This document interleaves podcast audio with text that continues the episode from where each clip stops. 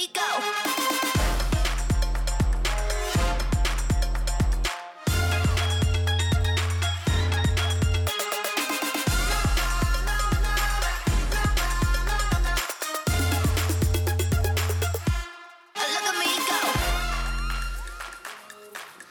Yo, apa khabar semua? Salam sejahtera. Bertemu kembali dalam Berbulu dengan Ben dan minggu ini adalah minggu selepas final Piala EFL yang baru selesai uh, dua hari yang lalu dan hari ini kita ada beberapa topik menarik yang kita dah minta dah reaksi korang dekat social media, dekat IG uh, dan juga dekat Twitter.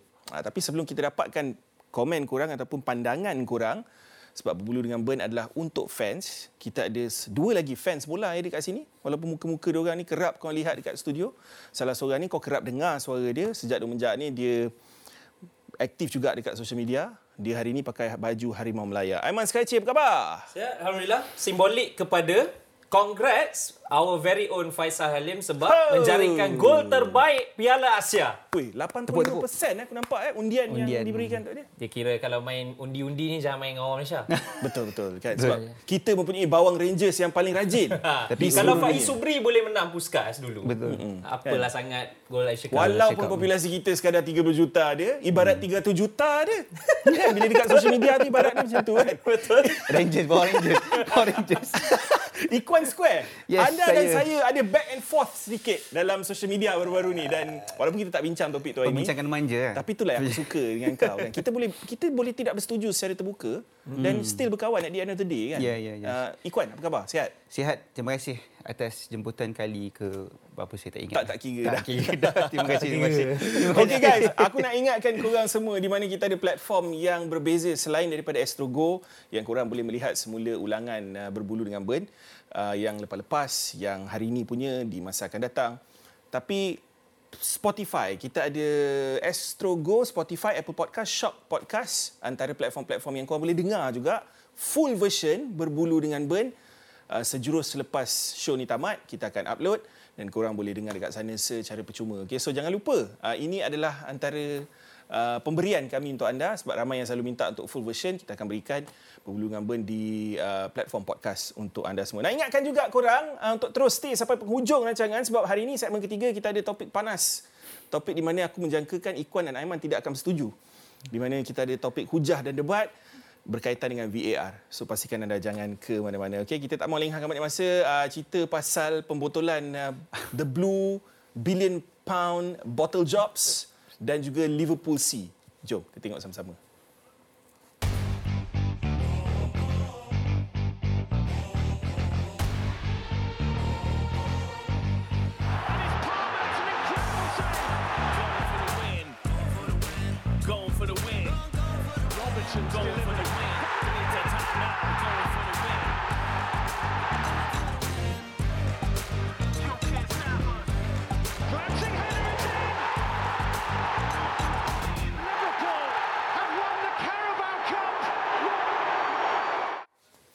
Selepas melihat apa yang berlaku dalam kemuncak final Piala AFL uh, Carabao baru-baru ini, aku teringat balik kata-kata Jurgen Klopp sebelum game ni. Aku rasa dalam 3-4 hari sebelum game ni, lepas game lawan Luton, dia ada ditanya tentang masalah krisis kecederaan yang dialami Aiman Skyci. Mm-hmm.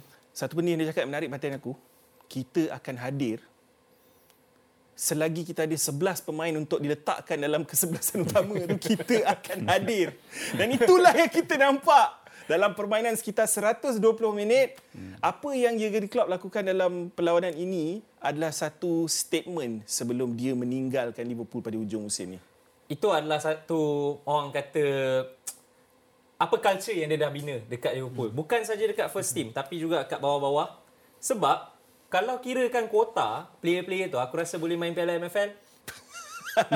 so bayangkan Liverpool menang dengan skuad Piala MFL lawan dengan Chelsea first team itu itu saja dah menunjukkan something. Itu saja dah menunjukkan apa yang Jurgen Klopp dah dah ubah, dah bawa dalam Culture. 9 tahun ni culture itu, culture nak menang. Tak kisahlah bubuhlah siapa sekalipun sebab season ni saja pun dah uh, dua season kebelakangan ni pun dah beberapa pemain muda yang fresh dari academy yang dibawa ke first team. First team. Gerald Kwanza, Conor Bradley antaranya Ya, lah. Yes. betul. Dan dia bawa lagi ramai lagi. 120 minit bayangkan eh nak main extra time ni.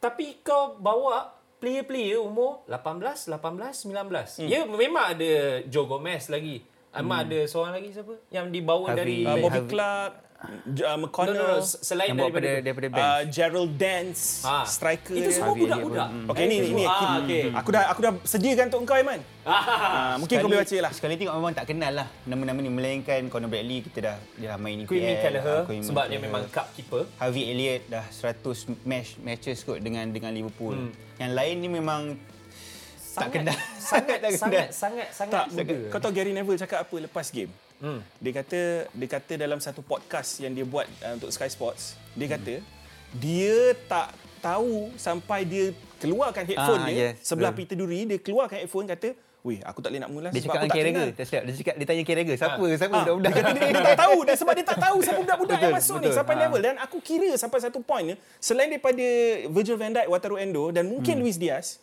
selebihnya semua adalah player-player yang kau boleh kata biasanya kau takkan tengok dalam kesebelasan utama Liverpool. Betul. Uh, Ikuan. Betul. Sebab itulah macam Aiman cakap tadi uh, untuk satu sesebuah kelab bola sepak ni untuk jadi kelab sepak yang bagus, dia kena bermula dengan seorang manager yang boleh bawa culture win at all cost. Um, victory, victory first. Hmm. Jurgen Klopp selain pada first team untuk seorang manager bawa culture ni dekat player reserve Yap. dan juga youth squad ataupun under 21, under 23 bagi aku satu pencapaian yang Jurgen Klopp dalam dia punya last season ni dia boleh macam tengok ke belakang dan cakap okey aku Dia dah sebenarnya dah tunjuk. buat ah Untuk next untuk next manager dia, hmm, betul ini lah. hasil Tim, aku dah buat dah. ah. Kau Aku cerita, dah buat kau cerita dah. pasal benda 9 tu. tahun Ah. punya Ah. punya projek Antara benda yang sempat aku korek sebab aku teringin nak tahu semua tim ada akademi. Mm-hmm. Tapi kenapa akademi Liverpool ni lain macam? Sampai player-player masuk nampak seolah-olah tak ada drop off dari segi kualiti kan. Mm-hmm. Aku pergi check balik antara peraturan-peraturan yang disetkan untuk player-player akademi Liverpool ni dikabarkan budak-budak klub yang kau nampak ni semua bila masuk akademi dia orang kena tinggal phone tau dekat luar. Dan pada Which waktu is apa yang senior team selalu buat. Ah, senior, hmm. senior team selalu buat tu satu benda. Satu lagi, diorang tak dibenarkan bawa kereta mewah. Dan mereka juga hmm. ada wage cap. Wish cap. Walau tera mana sekalipun uh, uh, young player tu yang bermain untuk PL2, Premier League 2 hmm. dan sebagainya ataupun dia future yang superstar tapi dia seolah-olah diajar cara untuk humble terlebih dahulu. Aku Merendah rasa diri terlebih wage dahulu. cap ni dah di, dibuatkan untuk first team pun kan. Even masa salah nak sign kontrak. Betul, betul. Ada kontroversi sikit dari situ. Sebab dia orang punya wage salary tak silap aku 400k je. So benda ni dah bawa daripada first team dan dibawa culture tu ke Betul. Uh, tu yang jadi isu masa salah team tak lebih tu Yes. kan. Tapi senior team is senior team. Cuma bila ye- youth team pun dibuat macam tu, maksudnya apa? Tidak diajar untuk bermewah. Yes, diajar betul. untuk you be good dekat On atas the pitch, padang ah, bola atas dulu, padang, baru betul. nak cerita luar padang. Dan Sebab dia- selagi betul. atas padang belum jadi apa-apa, kau tak ada masa kau belum ada masa depan. Dan pada waktu yang sama man, yang aku dengar, identity dia punya dua under 20 under 18 team dia apa yang ya, dua team yang bawah senior team ni semuanya mengikut identity mentality monsters Liverpool ni. Yes, cara dia orang betul. bermain pun sama. That's why bila dia orang masuk dalam waktu uh, masa tambahan tu tak nampak drop off. Dan kau tak nampak pun drop off bila Trent tak ada Conor Bradley bermain. Kau tak nampak pula drop off bila Konate digantikan dengan Gerald Kwanzaa kan sebagai contoh. Tetapi apa yang mengejutkan aku adalah bagaimana Chelsea drop off dalam game ni apabila masuk dalam waktu masa tambahan tu. Bila aku terdengar kenyataan ini mengejutkan aku eh, untuk seorang manager yang kira berpengalaman eh seperti Mauricio Pochettino untuk mengatakan beberapa pemain aku dah penat. Pemain aku dah kepenatan dan kami memutuskan bahawa penentuan sepakan penalti adalah yang terbaik untuk pasukan kami. aku Apa maksudnya itu di mata awak? Aku rasa bila okeylah bila aku dah bila aku dengar Poch cakap macam tu, actually bila kita tengok aku boleh faham sikit kot apa yang Poch cuba sampaikan. Sebab bila first 90 minutes tu kau punya player-player chance after chance after chance tak gol tak gol. Benda ni akan kau sebagai player kau memenat kan Ben? Dia akan macam kau punya Penat ah, segi moral, mental. Ah, penat segi mental apa sahaja tak tak gol tak gol. Lepas tu bila dah masuk extra time, kau dah fatigue, kau dah penat. Mhm, And then mentality tu datang, okay, boleh tak kita carry forward ke penalty which is dia orang rasa dia orang ada better chance dalam dalam penalty tapi bagi aku approach Poch tu untuk sit back then uh, Absorb tekanan absorb daripada tekanan daripada budak-budak Liverpool. akademi. Ni buat-buat Liverpool and macam Aiman cakap tadi dia orang dah ada satu mentality monster dia orang bawa daripada first team tu and dia orang main masuk tak ada takut lawan dah billion dollar punya players pun Tapi Kuan, Aiman, Aha. McConnell dengan Bobby Clark lawan dengan Enzo dan Caicedo Hmm. bro pada satu ketika. Apa logiknya? Aku paling aku manusia yang paling tak faham sekali bila kalau contohlah hmm. kalau betul mental dah penat. Okay. So mental kita dah penat. Apa kita nak buat? Kita pergi penalty shootout. Yang tu lagi makan Ah, mental pun. betul. Itu lagi mental. Ya, itu lagi sakit lagi- mental. Sakit tapi lagi dia tak? orang mu- mungkin ada macam oh boleh boleh menang penalti tapi which is bagi aku mentality tu macam kita cakap lah mentality tu datang daripada manager kalau Ya, manager tu itulah dah ada cakap. dah Ah, ada itu, mentality itulah macam dia. tu, Dia ah. sebenarnya bukan kat player sangat Yes, tau. yes, dia betul. lebih pada manager. Manager. Kalau kau minta, okey kita pergi penalti lah. Hmm. Eh, betul orang cakap Chelsea pun hantar budak-budak agak tapi budak-budak atas price tag ataupun capacity macam Hmm. Dah mana. establish punya- dan- punya dan ada beberapa lah. yang dah establish sebab hmm. kebanyakannya adalah kemasukan-kemasukan baru era top volley dan Hmm. juga scouting-scouting yang banyak tengok numbers. So, by right, Betul. sepatutnya dia orang boleh habiskan kerja. Okey lah kalau tak dapat dalam 90 sebab nampak macam ada beberapa chances yang hmm. dia orang agak tak orang kata Conor tak- Gallagher ni silap-silap dah boleh trick dah bro dalam Ah, betul. Eh, Ah, tapi- betul. Dah agak tak tak tak laki lah kat situ. Betul. Hmm. Tapi realistiknya man, kenapa seorang manager mengatakan something seperti itu adalah tidak masuk akal bagi aku adalah kerana kau tak main Europe season ni. Kau, Kau ada rehat. Kau Nah, midweek pun kau tak main. Liverpool main tiga atau dua hari sebelum kau main. Betul? So apa logik kau mengatakan players kau lagi fatigue ataupun penat berbanding player-player Liverpool? Dan jangan lupa injury crisis. Itu lagi teruk Ah, sebenarnya. betul. Memaksa Liverpool. lebih ramai player bermain lebih kerap which is like Van Dijk dan uh, Luis Ah. Diaz dan Chelsea sebagainya. Chelsea punya squad on paper kita tengok Wah, Chelsea lah ni memang like Chelsea nothing can Yes, stop Chelsea betul, game ni. betul. Game ni game ni dan jangan lupa yang tu kita akan borak nanti hmm. tapi beberapa decision Ah, betul. pun Decision. dah menampakkan yang okay game ni Chelsea punya. Chelsea punya betul Aku tengok game tu aku macam ah ni Chelsea punya ni. Kita tengok satu statistik yang aku dah sediakan untuk korang. Um, yang tiba-tiba kena, kenapa statement Gary Neville, the blue billion pound bottle jobs tu adalah kerana statistik ni sebenarnya. Tapi bukan sebab tu dia cakap benda tu dalam uh, ulasan dia. Benda tu secara, orang kata, dia mungkin tak boleh nak percaya. Macam Kasar, mana Chelsea tak ambil kesempatan dengan uh, 30 minit uh, waktu masa tambahan tu kan. Tapi ini statistik Chelsea dalam 6 piala domestik yang terakhir, diorang kalah semua bit. Daripada tahun 2019, penampilan dalam EFL Cup dengan FA Cup, 3-3 masing-masing, semua kalah dekat final. So ini mungkin sat, nak kata mentality tak sebab aku rasa aku tak boleh kira berapa banyak manager yang ganti dalam masa tu kan sebab kau ada Tuchel, ya, ya, kau ada um, siapa lagi yang ada waktu tu. Termasuk sekarang ni uh, Lempat lempat Potter Lempar. sempat ke? Potter tak sempat? Potter, Potter tak, Potter tak sempat, sempat, aku tak rasa dia tak main dalam mana-mana final kan. Ya. So realitinya Okeylah, aku faham benda ni mengaitkan Chelsea secara tak langsung ni tapi kau tak boleh nak lupa dalam 10 tahun yang terakhir mereka antara klub yang paling berjaya dari segi menang trofi sebenarnya. Pada aku dia lebih kepada um, ba- bagaimana perubahan era ni. Sebab nak cakap perubahan era pun susah juga. Top Volley masuk pun baru baru berapa Baru tahun sebagai owner. Tapi um, perubahan tu yang dan dan kita tengok beberapa polisi pun sekarang ni kalau macam zaman Roman Abramovich dulu ini aku- sebenarnya tak suka nak nak nak throwback-throwback. Tapi Roman Abramovich satu benda eh dia result driven dia bukan numbers driven dia result driven. Driven. kau legendary manager macam mana sekalipun kau bottle something bye bye esok habis. Avram Grant yang bawa ke Champions League final pun tak lepas. Tak permanent betul. Antara naratif-naratif menarik yang terhasil selepas tamatnya perlawanan ini. Hmm. Yang pertama sekali Virgil van Dijk. Hmm. Yang kita aku sendiri pernah kritik last season. Kata dia yang selepas ACL dia lepas dia dah kena hentam dengan Jordan Pickford Different tu, player lah. dia dah Dia bukan pemain yang sama pemain sama, tapi betul. aku boleh argue juga di season aku dah perlahan-lahan dah nampak sisa-sisa kembalinya Virgil van Dijk yang menang title yang menang UCL dengan Liverpool sebelum ni.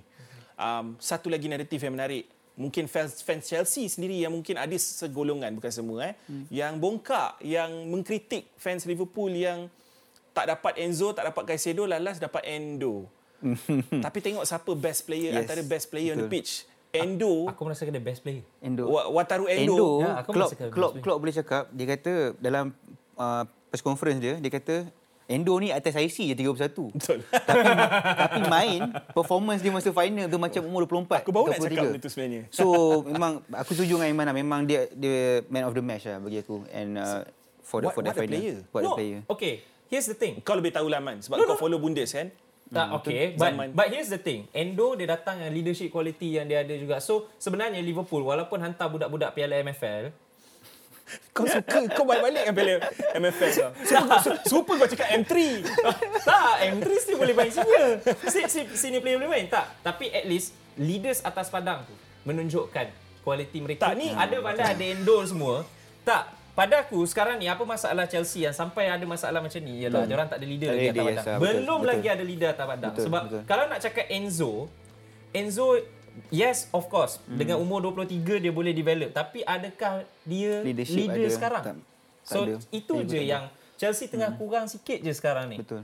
Dia orang tak ada leader. Dia orang ada talent, raw talent, like very Betul, betul. raw talent. Aku suka kau buka kau petik pasal leadership tu sebab realistiknya Ikuan dalam squad Chelsea ni there is no leaders. Fans Betul. Chelsea akan kata okay mungkin dia tak suka apa yang Gary Neville cakap pasal dia ni bottle jobs dan sebagainya. Hmm. Tapi itu adalah realiti apa yang berlaku sebenarnya. Bila kau diberikan satu peluang sebab Chelsea sepanjang Yes. musim ni hmm. bukan dia orang bad team. Dia dia good very team. good team. Tengok Cuma game problem dia orang adalah City. ambil Hmm. chances dia orang. Benda ni Yes. kita dah cakap sepanjang musim. Betul. Kan?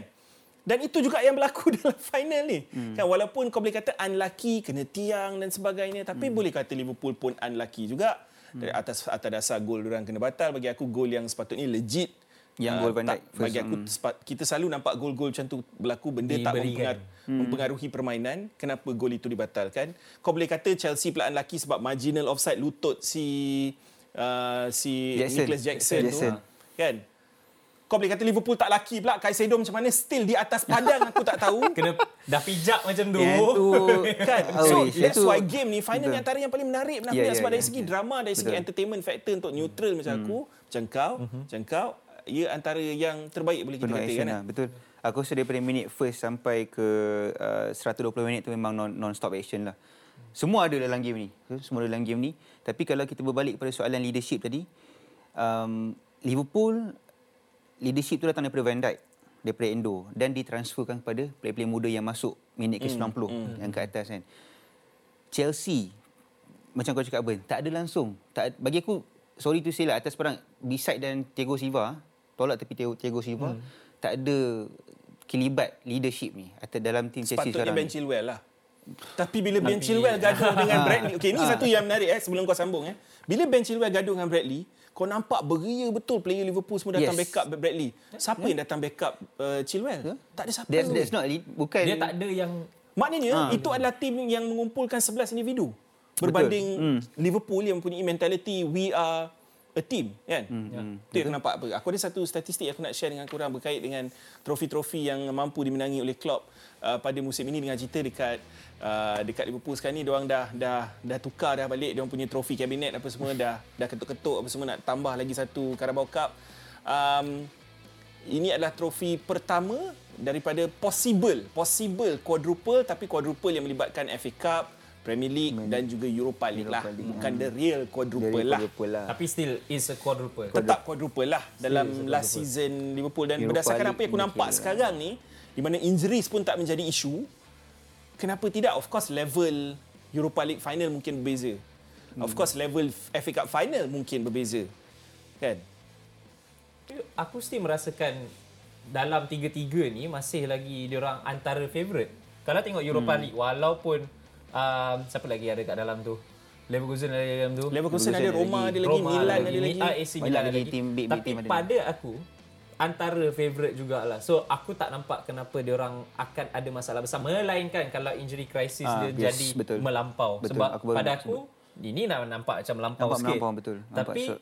you never know sebab season masih panjang lagi dan ya walaupun as a rival fan aku Hmm. still merasakan kalau inilah um, ceri, uh, inilah chapter atau Terakhir. coretan terakhir untuk Jurgen Klopp why not Okey, kita tutup cerita berkaitan dengan uh, final EFL Carabao ni dan akhirnya kita nampak tim yang sepatutnya menang-menang lah. Itu yang kita fikir kan. Walaupun pada satu ketika tu aku merasakan berapa ruginya Chelsea kalau Chelsea Betul. tak menang final. Sebab tu Gary Neville geram tu. Betul, betul. Sebenarnya Gary Neville, kau kena faham. Gary Neville bukan suka-suka nak kutuk Chelsea tau. Dia sebenarnya nak Chelsea menang. Yes. Sebab dia lagi benci Liverpool daripada Chelsea Betul, sebenarnya. betul, betul. Walaupun Sebagai fan, kawan baik sebagai, sebagai sebelah fan. Chelsea Liverpool sebelum United kau lah. bengang dengan Gary Neville relax Betul. dulu. Dia cuma bengang. Dia frust dengan korang. Macam korang juga frust dengan tim Ya. korang sendiri. Kita akan berehat sebentar kembali selepas ini.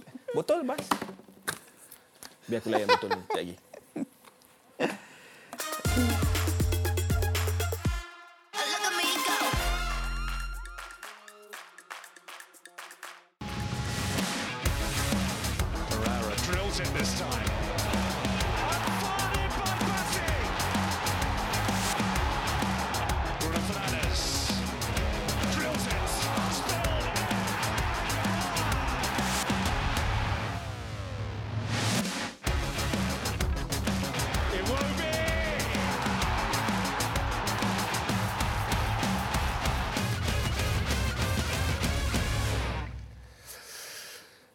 Nigeria tak menang AFCON, mungkin orang menang lah dekat Theatre of Dreams kali ni. Um, dengan uh, gandingan Kelvin Bessie dan juga Iwobi, the Super Eagles. dekat Old Trafford. Melakukan dua jaringan yang ala-ala apa yang Man United selalu lakukan daripada tim lain. Tapi itulah, nampak seolah-olah skrip dah tertulis. McTominay dah masuk.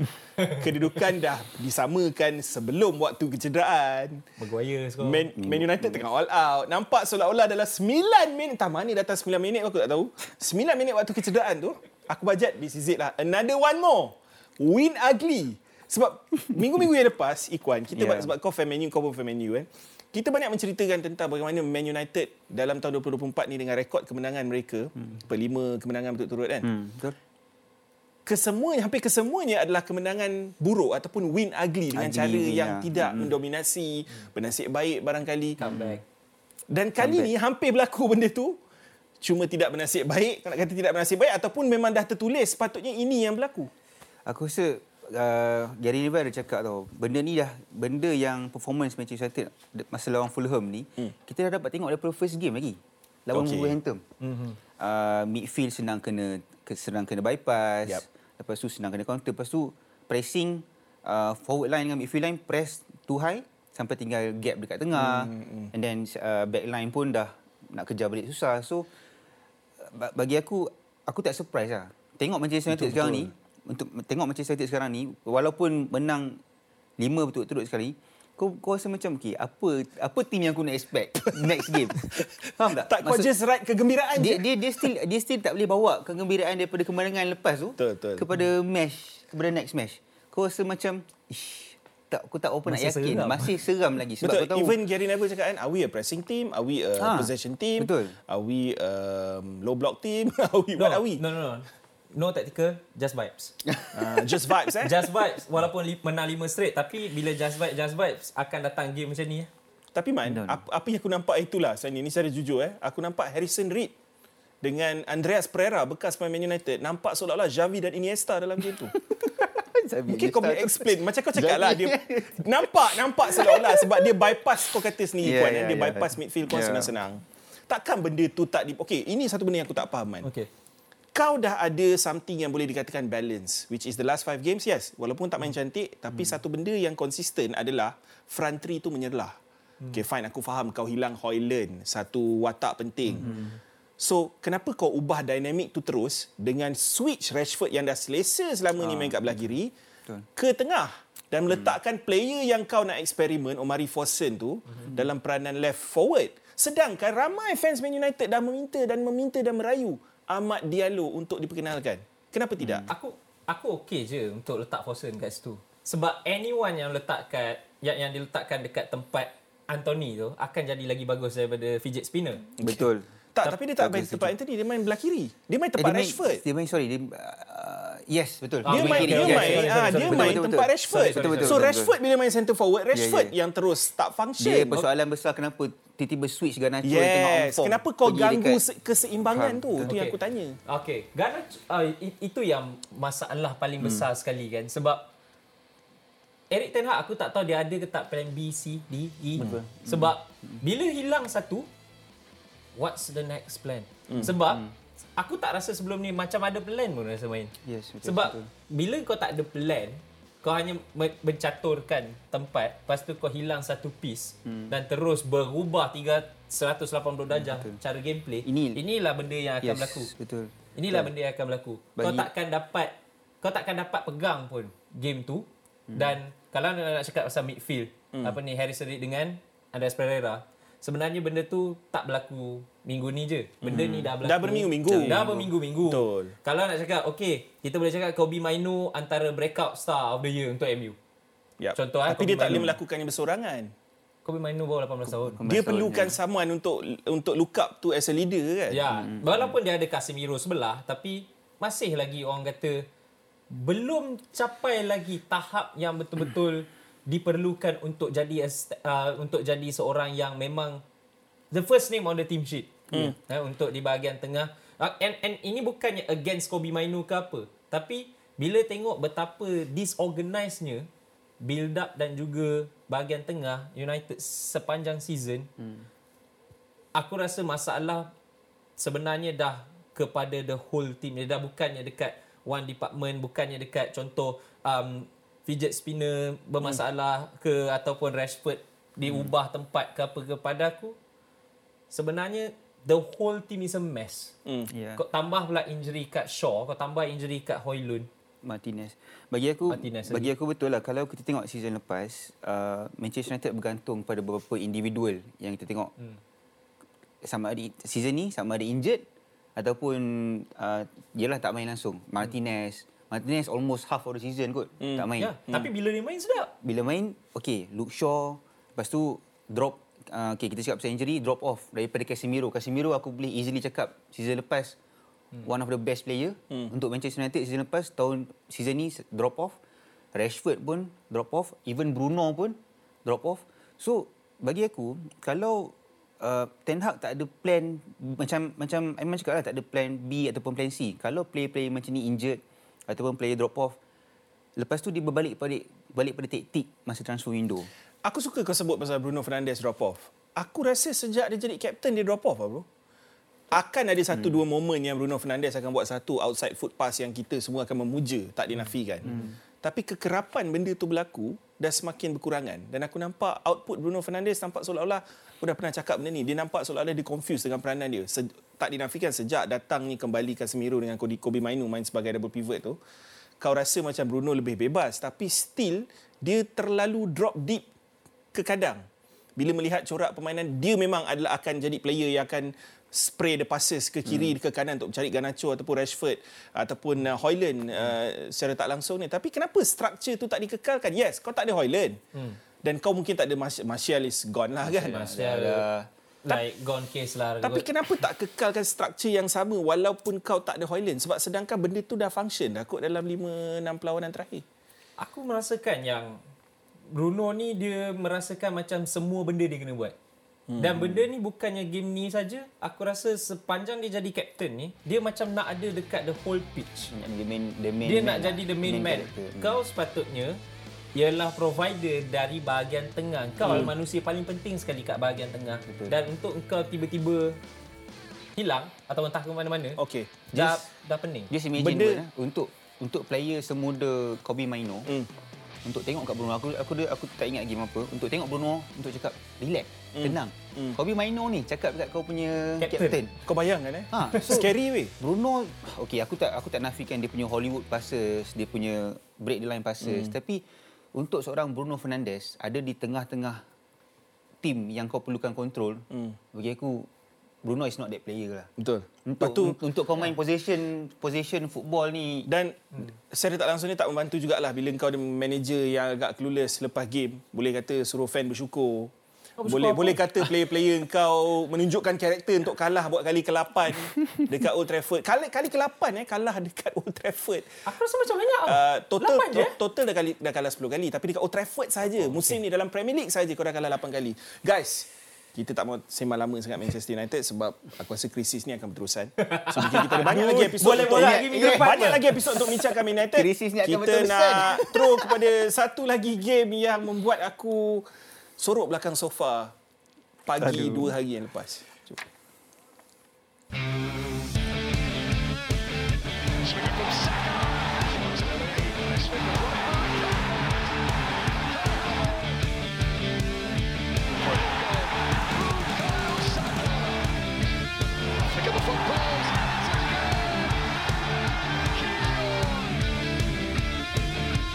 Forward for the first time in the game, Is a goal. Fans Arsenal yang tak sabar tertunggu-tunggu game ni sebelum game ni bermula sebabnya aku tengok banyak dekat social media yang membangkitkan isu VAR dalam last game ingat Oh, Ah, Wish dekat lama St. James Robert. Park dan memang misi balas dendam lah. tapi apa yang diorang dapat adalah lebih daripada balas dendam diorang memalukan aku cakap terus terang dalam 30 minit yang pertama tu aku tak senang duduk dekat sofa dekat, walaupun pukul 4 4.30 pagi hmm. Aku tak senang duduk aku sorok belakang sofa bro sebab aku pelik macam mana tim aku yang ada individu-individu yang kalau dari segi back four ni cuma tak ada Dan Burn je lah. Hmm. Ada Botman dengan Shah antara dua centre back yang paling ke last season statistically Newcastle United dan Man City adalah joint best defence bolos 33 Jangan gol kata, sahaja. jangan kata season lepas pun. Awal season aku rasa first 20 or first 10 games Newcastle punya defensive record antara antara yang Antara terbaik yang tau terbaik. dalam ha, A- season ni. Aku tak Dalam ni faham macam mana structure. Okay, fine. Aku faham kita ada banyak injuries lah. Tapi aku tak nak gunakan tu sebagai alasan. Sebab tim lain yang masuk budak pun boleh maintain structure yang sama. Kan? So, kenapa tidak kita boleh mengekalkan structure yang sama walaupun ramai yang mungkin mungkin kita tak bernasib baik tiba-tiba Dubravka tak ada masuk pula Karius yang tak pernah main dalam Premier League ni kali pertama dia tampil terus main lawan Arsenal kan dan ada juga unsur kesilapan dia juga yang bolos gol yang ketiga dan keempat tapi hakikatnya bila kau tak boleh keluar daripada kau punya penalty box sendiri sekitar 20-25 minit yang pertama untuk tim yang masuk Champions League musim ni bagi aku lah as a fan itu yang lebih merisaukan aku sebenarnya. Bukan result 4-1 biar kalah 8-1 sekalipun tapi tak boleh keluar daripada kawasan kau sendiri untuk 25 minit. Satu kau boleh kata Arsenal punya statement. Satu lagi kau boleh kata Newcastle United clueless ketika itu. Cuak gementar apa apa yang kau nampak Aku rasa kita letak okey lah Arsenal kita kita tak tapi dia memang antara tim yang on form dekat dalam liga sekarang kan. Tapi Newcastle aku pelik sebab aku expect lepas hmm. UCL exit Newcastle akan sepatutnya akan lah sepatutnya terus trajectory Main seminggu sekali kot. Main seminggu sekali kurang game ada squad yang sangat aku rasa boleh kata squad squad yang mantap lah. Ada Trippier, ada uh, Livramento, ada, mungkin Joelinton injured lah tapi Ah. ada Bruno Guimaraes, ada Isa Gordon, Anthony Gordon. Yup, so yup. aku expect Newcastle lepas UCL exit tu dia akan terus dia akan jadi antara tim yang kita boleh tengok sampai hujung season top lah. Hmm. Tapi sebaliknya yang yang yang terjadi. Okey, aku nak tambah sikit. Nama-nama yang kau sebut tadi tu kebanyakannya midfield dan ke depan. Okey. hmm. yap Sekarang ni masalah aku yang untuk Newcastle, masalah aku sebenarnya daripada awal season lagi. Siapa je yang korang bawa masuk untuk reinforce kat belakang? oh maksud kau back four Back four. Livramento dengan Luis Hall. Tapi Luis Hall langsung tak digunakan. Itu yang aku takkan Hmm. faham. Sekarang ni fan Newcastle masih berteka-teki. Eddie Howe ni adalah jenis antara bukan nak kata penipu. Tapi dia ni jenis bila kau sembang dalam interview dia dekat. Ah, media, post- kalau kau ulang balik yang minggu lepas punya lebih kurang je dengan minggu ni punya. Betul. Kan? So serupa kau tak dengar dia cakap sangat. apa. Sebab kau takkan tahu pasal injury update, kau takkan tahu pasal kenapa Luis Hall yang dipinjamkan dengan option to buy 28 juta hujung musim hujung musim ni langsung tak digunakan. Mungkin tak, mungkin tak tak tak activate lah kot benda tu. Tapi pada Mungkin. aku tapi pada aku lah masalah paling besar Newcastle daripada awal musim even sekarang teng- even sekarang dah UCL exit awal-awal sekalipun Hmm. ialah squad yang dah betul-betul mantap season lepas tak di reinforce lagi. Yalah, maksud kau first team je elok. ah Bila hilang seorang dua gone. Squad depth lah dia. ah squad depth. Sebab squad depth aku rasa squad depth kat depan okey. Okey. Hmm. Depan okey yes, belakang. Midfield okey. Midfield tak, okey lah. midfield hancur. Oh, midfield hancur. Hancur sebab kau fikir logik okey. Wah, okey ada kalau tak semua injured lah. Ah, okey. Sebab Ah, kau ya, bayangkan ya. sekarang ni masih lagi okey, sebelum game ni tak ada Willock, tak ada Tonali, Oh, tak ada. Anderson Joelinton. dan aku tak ada lupa pasal dah Jolinton. tak ada Tonali. ah, betul. Dan tak ada Jolinton sampai hujung season bro. Okey. So bagi aku uh, kalau fit Our trio midfield is Bruno, Jolinton, Tonali. Okey. Hmm. Dan kita tak tak dapat chance pun bermain mereka bertiga, Bertiga dalam sekali mana-mana dah tak game. ada. Betul. Kan? Dan belakang pula. Betul. Hmm. But, and then game ni aku merasakan this is one of the games yang menguatkan lagi aku rasa memang aku tak pernah beritahu sesiapa tapi aku merasakan yang Botman dengan Share hmm. memerlukan bantuan sebab game ni Sven Botman adalah shocker pada aku lah. Betul. Bukan saja sebab own goal Yes. tapi tengok gol yang dia belanja, yang belanja. tengok Hmm, beberapa possession Ada yang dia yang belanja. kata faktor dia shocker tu yang kau kata mengejutkan tu kenapa Botman tiba-tiba antara player yang paling yang paling menyerlah sebagai defender dekat Eropah yang AC Milan pun kejar sebelum ni. Kenapa dia perform macam ni di season sebabkan dia grade 1 ACL dan dia tak operate lagi. Okey. Dia bermain dengan ada yang katalah dan ini yang dilaporkan oleh klub juga tapi aku takkan bagi benda tu sebagai alasan untuk engkau hamba seperti itu sampai melakukan mistake demi mistake tak, kan. kalau kalau kau injured, kau pergi operate. Daripada ACL lah. kau daripada kau sakitkan Man. reputasi Nanti aku kau bagi tahu dia, Man. Nanti game aku bagi tahu dia, Man. Nanti aku Tak. Nanti aku telefon. tak ada maksud aku macam kalau kau betul-betul injured Aku faham, sedangkan orang yang ada bruise thumb pun Okey. dia dia boleh miss Aku tak nak spend terlalu banyak time dengan Newcastle sebab aku nak bagi kredit yang sepatutnya kepada Arsenal. Okey, of course. Satu is high press Arsenal yang Arsenal buat. Sebab Newcastle selama ni identiti kita adalah high intensity front foot pressing physicality. Tiga benda ni. Hmm. yang aku tak nampak langsung dalam game ni eh by the way. Semua yang kita tak buat Arsenal buat dua kali ganda. Hmm. high press Arsenal adalah sesuatu yang tak bagi kau ruang bernafas dengan bola. Sampaikan Bruno Guimaraes sendiri setiap kali dicuri bola oleh Jorginho oleh Martin Odegaard hmm. ataupun Declan Rice itu sendiri. Hmm kenapa high press Arsenal begitu efektif? Ad- Adakah disebabkan mereka betul-betul lapar sebab dia kalah dengan Porto midweek ke apa? Tu lah macam aku rasa Arsenal one thing yang outstanding pasal Arsenal season ni dia boleh maintain maintain high pressing tu setiap game tau. Lepas tu Arsenal is the team yang aku rasa concede less shot kot. Paling kurang. Paling paling Dia kurang less shot. Paling X, kurang XGC stats Hari- Arsenal yang yes, paling Hari tu terendah. tiga shot je dia Ha. bagi Newcastle. Musim ni, Betul. musim ni sekarang Arsenal adalah defense yang terbaik setakat ni. Yes, yes. So dia punya high pressing tu bagi aku okay wow lah uh, season ni. Then um, aku tak nak lah bagi kredit kat Arteta sekarang nanti Ellie dia dekat dekat dekat London tu dia dia bangga terlebih kan tapi pun nak cakap. tapi Kena yelah, kena bagi kredit ah. kena bagi kredit. lah sebab sebab uh, kita tengok Arsenal very consistent then Hmm. aku tak pelik kalau bagi aku chances untuk Arsenal menang ah, season ni punya EPL sangat tinggi lah. Okey, cerita pasal Arteta. Aku suka kau petik Arteta sebab aku nak bagi kredit kat Arteta kat sini. Satu benda yang aku suka pasal Arteta bukan saja sebab result dia dalam apa 6 game straight dia menang kan. Kau Hmm. tengok jaringan gol tu dalam 3 game yang terakhir pun dah 15 gol babe. Bolos sekali je. 15 18 uh, 20 25 gol weh dalam 6 game. Mental. tu purata lebih daripada 4 gol satu game tau. Cerita pasal Arteta ni, apa yang aku suka dalam game ni dia tahu opponent dia dia tak turunkan uh, Havertz dekat bahagian tengah. Dia gunakan Havertz selaku false nine ataupun nine. sebagai centre forward. Hmm, center forward. Keluarkan Trossard daripada first eleven, dia masukkan Jorginho dekat tengah tu. Dan kau nampak perbezaan yang dia bawa. Sebab kalau game fizikal, selalunya kau akan nampak front foot pressing tu diketuai oleh Havertz. Dan adanya Jorginho yang memang jenis seorang player yang memang akan melakukan tackles dan sebagainya. Buat kerja kotor. Cuma bezanya semalam Newcastle tak turun langsung dengan apa-apa physicality.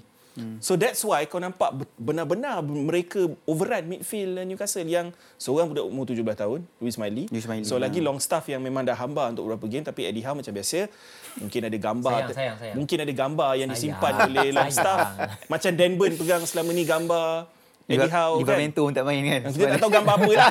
Kan? Tapi itulah, bila cerita pasal even set piece.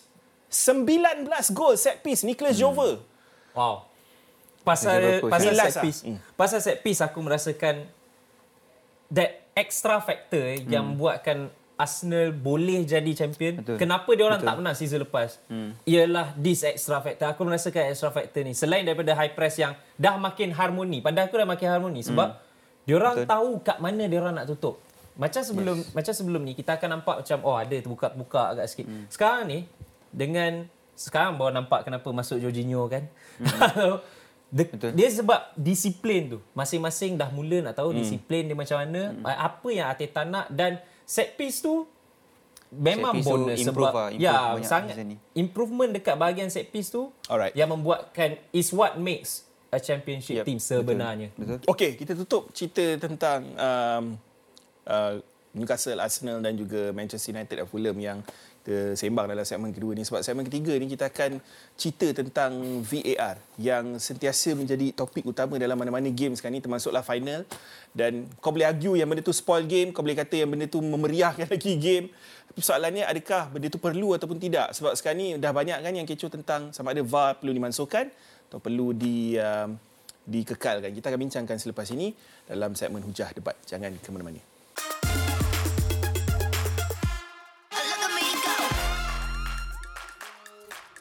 It's just strange that multiple times this season, VAR or the referees have had to issue apologies to clubs. Think of Wolves.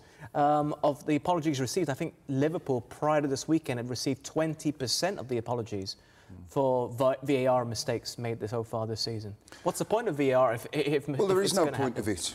Simple as. I mean, the, the problem that we've got, it's here and it's here to stay. Um, so we have to get on with it. But I don't think it's. What it's done is created more talking points. Like I've said, there is always going to be decisions that go for you, there's always going to be decisions that don't go for you. But over the course of the season, you will get relegated because you're not good enough. You'll win the league title because you've, you, you, you're good enough. Tell me where a wrong decision has cost, even in a major cup final, I can't remember too many, and I'm 58 now. I can't remember. Can you go? You probably know better than me. I'm not because I'm older than you. but yeah, I know you studied the game. But you know, I, I, I, I, I, you've not really seen in a major uh, cup final where a decision has cost a team that competition, right? So I'm saying there is, but now we've got so much controversy going on because we're, we're clear about this. We haven't seen replays after replays after replays. Chris and Gary, straight away, we've said penalty, penalty, non penalty. You know, we've seen it. That's it. Tak apa, kalau tak faham tak apa. Um, hakikatnya apa yang aku nak cakap kat sini daripada apa yang diterangkan di situ adalah berapa banyak kali kau terpaksa minta maaf kepada klub dan 20% daripada maaf yang diberikan oleh PJMOL pergi dekat Liverpool je. Liverpool, betul. dia yang paling banyak Percentage. dapat sorry, sorry, sorry, sorry. kau bayangkan tapi Yeah. yeah. cerita dia macam ni man. Aku kadang-kadang rasa macam diorang sengaja kan buat peraturan clear dan obvious ni. Sebab mm-hmm. kalau kalau tak ada benda yang dikatakan clear dan obvious yang kau kata kalau dia black and white saja kalau kalau foul foul lah. Mm-hmm. kan tak kisahlah kalau ref tu dah kata tak foul ke dia dah tiup ke belum tiup ke clear dan obvious atau tidak dan sebagainya untuk menjadikan lebih kontroversi. Dan bila ada kontroversi ada topik perbualan. Menjadikan bola sepak masih lagi bola, bola uh, sukan nombor satu di dunia.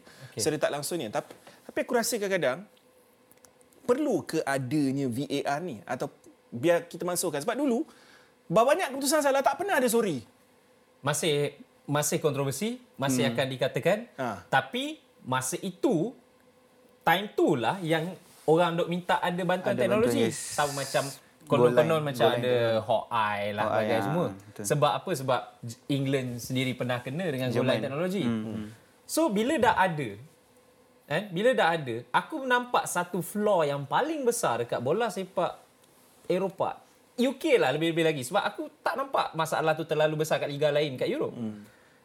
Masalah paling besar dekat UK ialah the decision masih dekat ref.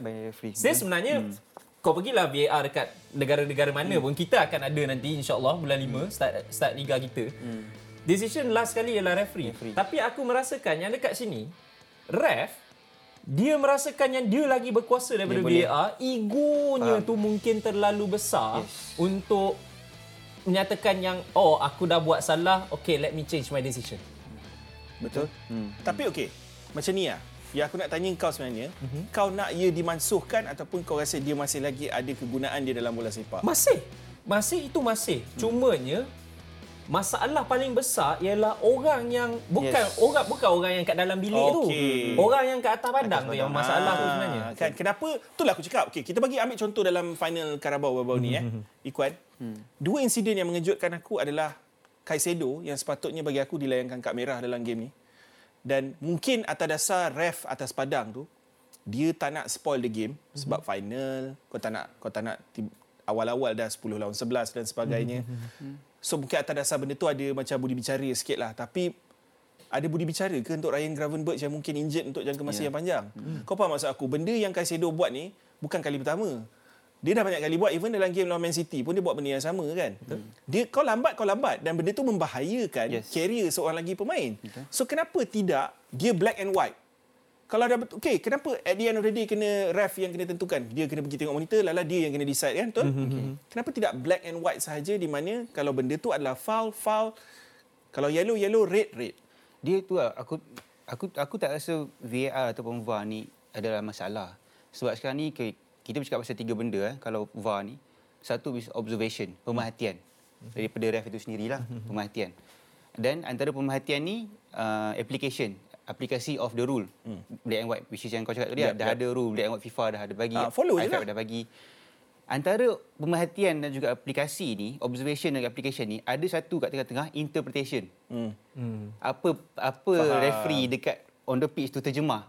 Ah. Jadi dalam kepala dia setiap individu dalam dalam VAR tu sendiri bilik dia orang interpret lain-lain. Terjemahan kita dah, dia lain-lain Kita dah lah. banyak kali dengar audio daripada PJML release hmm. season ni. Individu A cakap macam ni.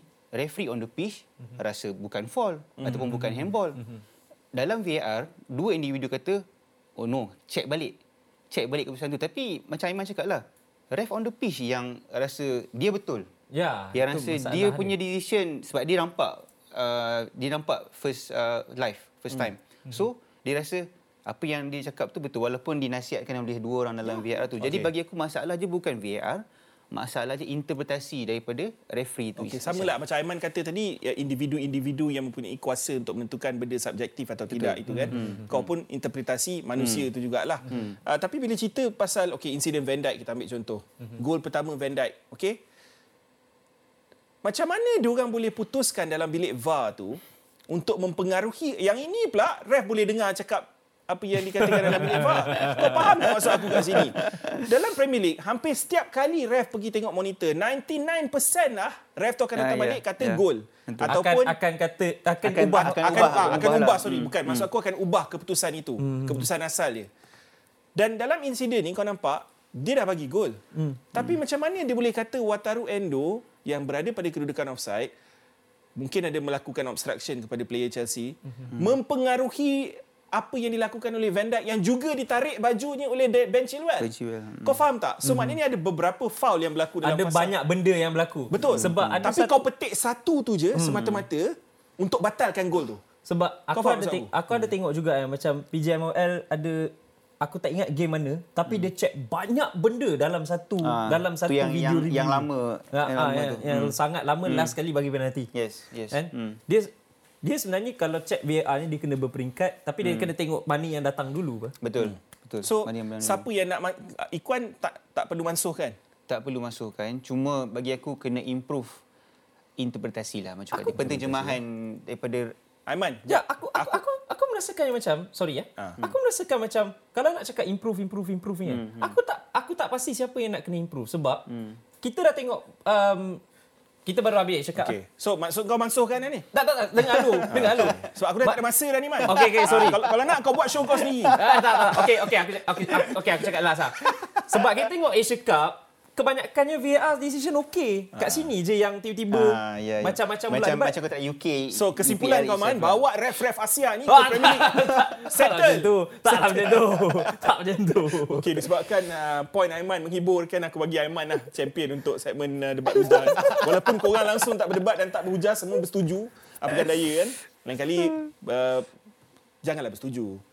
Tapi nak buat macam mana kan? Dan Ya, memang ya. takkanlah kita nak buang VAR terus Dia kan? teknologi, dia teknologi yang Benda tu saya ni lah. boleh membantu. Ya. Cuma yalah orang yang menggunakannya yang perlu lebih Hmm. um, lebih detail dan lebih um, arif lah orang kata dalam menentukan. Okay guys, um, kita nak move on kepada uh, daripada komen-komen dekat IG sebab aku ada buka dekat IG minta dia orang uh, bagi komen tentang apa yang perlu dilakukan sama ada dimansuhkan ataupun dikekalkan dan antara komen-komen yang menarik kita tengok dekat sini daripada uh, Syai Syairaz Wazini katanya Syairaz Wazini. VAR okey decision ref yang problem. World Cup elok je sebab ref kompeten kan? Dan even kau boleh kau boleh petik benda-benda macam goal uh, pasal uh, automation uh, offside. semi semi automatic semi automatic. Semi- uh, offside. offside benda-benda macam tu. Goal line teknologi dah ada. Ya. uh, tapi semi automatic offside adalah something yang mungkin boleh digunakan. Betul. uh, lepak ada score pro kata masih diperlukan sebab ada setengah keputusan waktu crucial time yang perlu buat betul-betul So, isu dia kat sini mungkin benda yang subjektif lah. Hmm. Kan, ada setengah benda yang kau dan aku mungkin akan kata offside, akan kata foul. Ada orang lain kata tak foul. Hmm. So, interpretasi referee tu kan. Tapi dalam kes Kaisedo, start dah terang-terang macam tu. ya ya betul Pada aku minit pertama pun dah kena red card lah.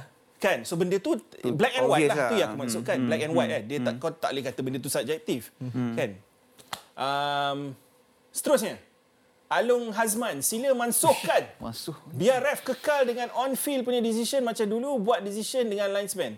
Kadang-kadang kan, aku macam setuju dengan apa yang dia cakap. Sebab maksudnya back to old school tidakkah old bola sepak lebih indah dulu tanpa VAR? ya ya Kau tak? Kontroversi lah. Part of the game. Kontroversi. Even sekarang tak. Kau tak rasa VAR sekarang ni lagi banyak kontroversi? betul Faham. dan salah satu salah satu kalau kita tengok punca VAR ni sampai handball rule di Diubah-ubah. diubah-ubah sebabkan sebabkan apa sebabkan daripada VAR lah Betul. Sebab Kejap tu ball to hand- hand. Ah, sebab tu ball Kejap to hand lah. Dulu So, kalau setakat tangan macam ni pun terkena dan Ha. jarak dekat kau jangan harap lah dapat so penalti. rule di accommodate rule nak accommodate VAR pula. Dia jadi macam dia ada way VAR round. accommodate rule. Ha. Betul betul. Ada lagi seorang ni. Uh, dia punya komen uh, Waki Alif. Waki Arif katanya mungkin boleh apply sistem challenge untuk guna VAR bila perlu dan dalam situasi tertentu saja. Aku dah mendalami sistem challenge Okey ni. juga. Hmm. Tapi sekarang ni aku tanya kau. Ref dalam bilik VAR tu dengan padang tu dah bersetuju. Kan? Diorang selalunya akan bersetuju untuk satu keputusan tu. Selalunya lah. Untuk mengubah keputusan asal ref kan. So kalau kau challenge, kau challenge siapa? Kau challenge tu pergi balik kat ref VAR tu.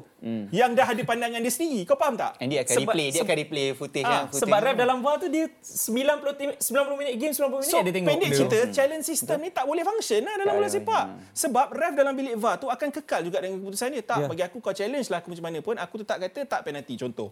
Ego juga. Sebab tak sebab tak bukan. Tapi sebab dia tengok live VAR tu ah, dia dah betul. tengok. Dia pun dah replay like Sebab 10 kadang-kadang kadang-kadang orang Hmm. kita ni lupa tak semua yang disemak oleh ref VAR tu tunjuk kat TV. Betul. Ah, betul, tu yes. satu benda juga. Ah, betul, betul. Kalau semua nak harap, oh check VAR, check VAR. Sebenarnya check. Unless check, challenge tu dia ambil satu independent referee yang berbeza untuk step aside, dia pun ada monitor, dia asing lah daripada ah keluar duit lagi. Yeah. dia, dia macam ni lagi nak hire ref baru. Okey okey. Semi automated offside pun tak boleh nak implement lagi. Ini, yang benda dah pernah ini implement kan kau nak cerita pasal challenge system. Hmm.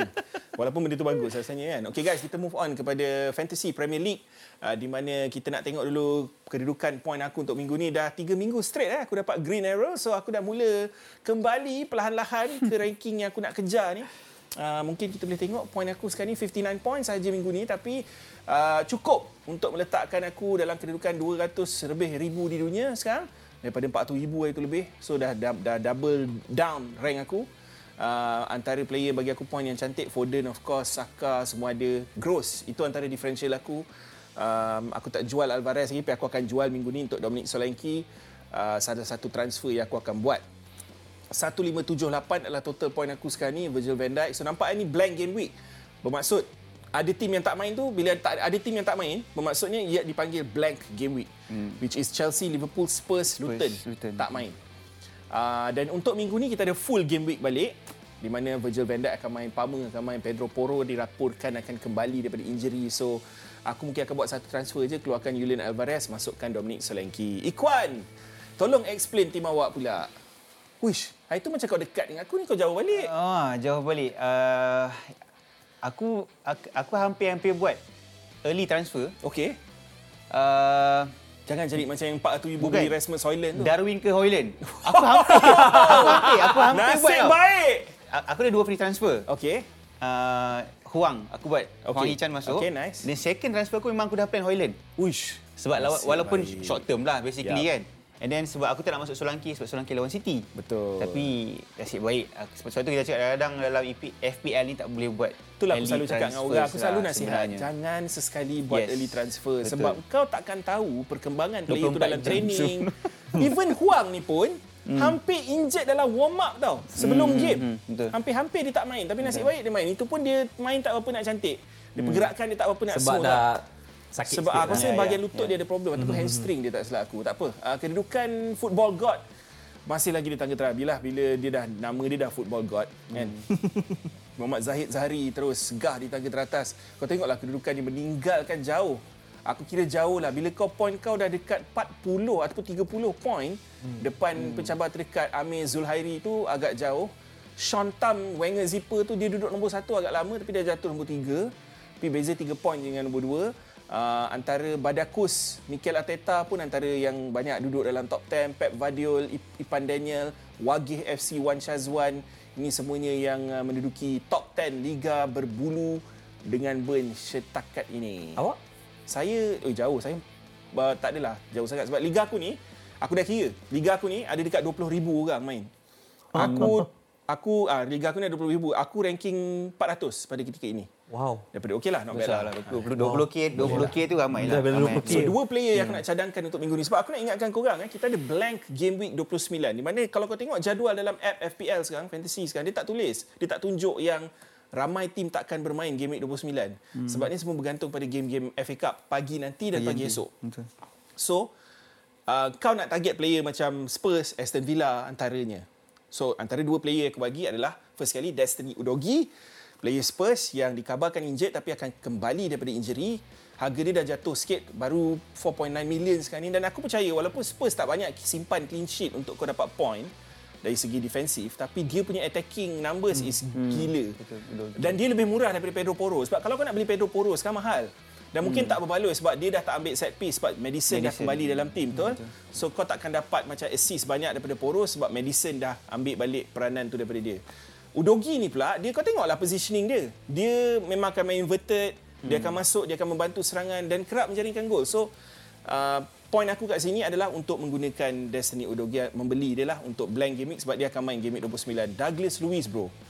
Dalam FPL ni, Ikuan dan Aiman selalunya orang takkan ambil player yang dikatakan defensive midfielder. CDM lah. Rodri. Selalunya tidak. Tapi Jorginho. perception tu, persepsi tu harus diubah sekarang aku percaya. Betul, betul. Sebab makin Sebab banyak, makin banyak kau tengok CDM ni main sebagai box to box, number 8. Dan kau nampak even Rodri muncul dalam double game week iaitu score point tinggi. Hmm. Even Douglas Luiz berminggu-minggu. Luis Douglas Luiz kan dah main atas sikit sebab McGinn dah main dekat Betul. tempat Dia main tempat Kamara kan? Kamara. So boleh jadi a good punt lah. Betul, aku uh, setuju. Dalam minggu 100%. satu tiga minggu. Udogi, aku rasa boleh jadi backup stop. Okay. Udogi, Thank you. ya. Jangan lupa Douglas Luiz ambil penalti juga dan ambil set piece. terima kasih Man, terima kasih kepada Ikuan Square, terima kasih kepada anda semua. Ingat, kita bukan pandit, kita bukan expert. Kita sekadar minat belah sepak macam korang. This is Bulu dengan Ben. Kita jumpa lagi minggu depan. Bye-bye. Look at me go.